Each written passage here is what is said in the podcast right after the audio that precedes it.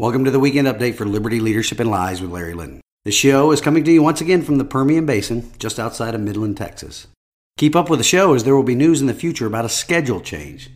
Not a change in the episode schedule, but a change in my consulting work schedule. First, we'll start with some campaign information.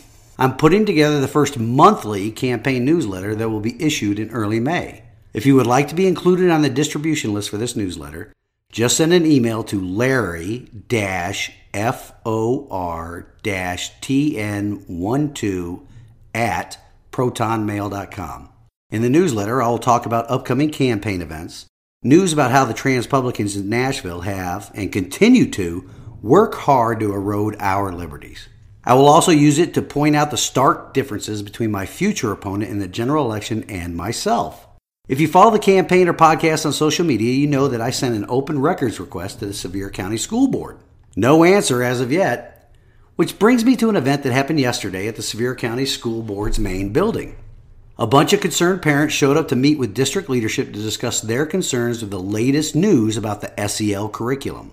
Prior to that meeting, more than two dozen citizens showed up for a prayer meeting where they prayed over the teachers, administrators, students, and parents. More details on this meeting between the parents and administrators will be forthcoming in next week's full episode, where we will once again talk about lies. The more the curriculums, the staffing, and the budgeting in the Sevier County School District are looked at, more questions are generated.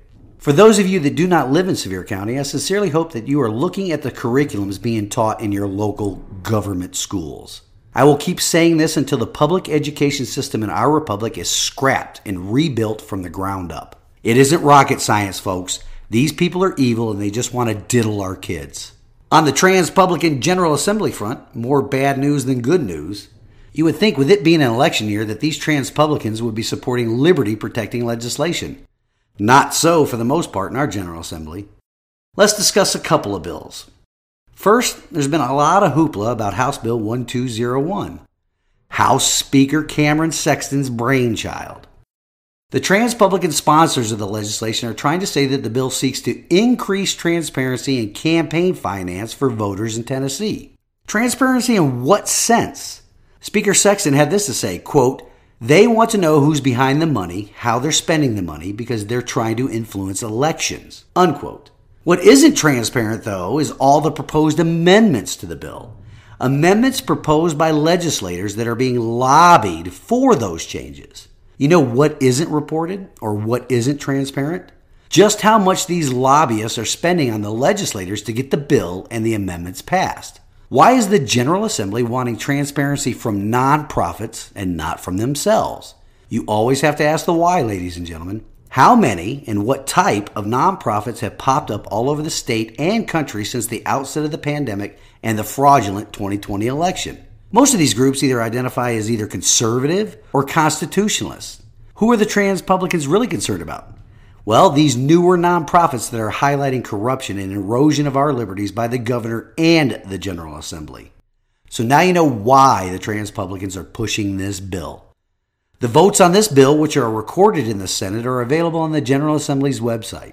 Senators that voted for this bill in the Senate State and Local Government Committee include two of our favorites on this program they would be Senators Gardenhire and Briggs, the very definition of transpublicans. Do you want to know who voted against it in the subcommittee? Well, that would be Senator Janice Bowling. You all should know by now that Senator Bowling is a staunch defender of liberty, and if she voted against this bill in subcommittee, it is a bad bill. Of course, there's no record of who voted for it so far in the House subcommittees because they do not list that. It passed on a voice vote in the following House subcommittees House Elections and Campaign Finance Subcommittee on the 14th of April, and House Local Government Committee on the 12th of April. For you Sevier County residents, our own Representative Dale Carr sits on the House Local Government Committee. It seems that Mr. Carr is all about censoring conservative nonprofits. Interesting, right? Well, that's it for now. I was hoping to get to House Bill 2524, which would have been true constitutional carry in the state of Tennessee. We'll save that for later. Until next Saturday, this has been the weekend update of Liberty, Leadership, and Lies with Larry Linton.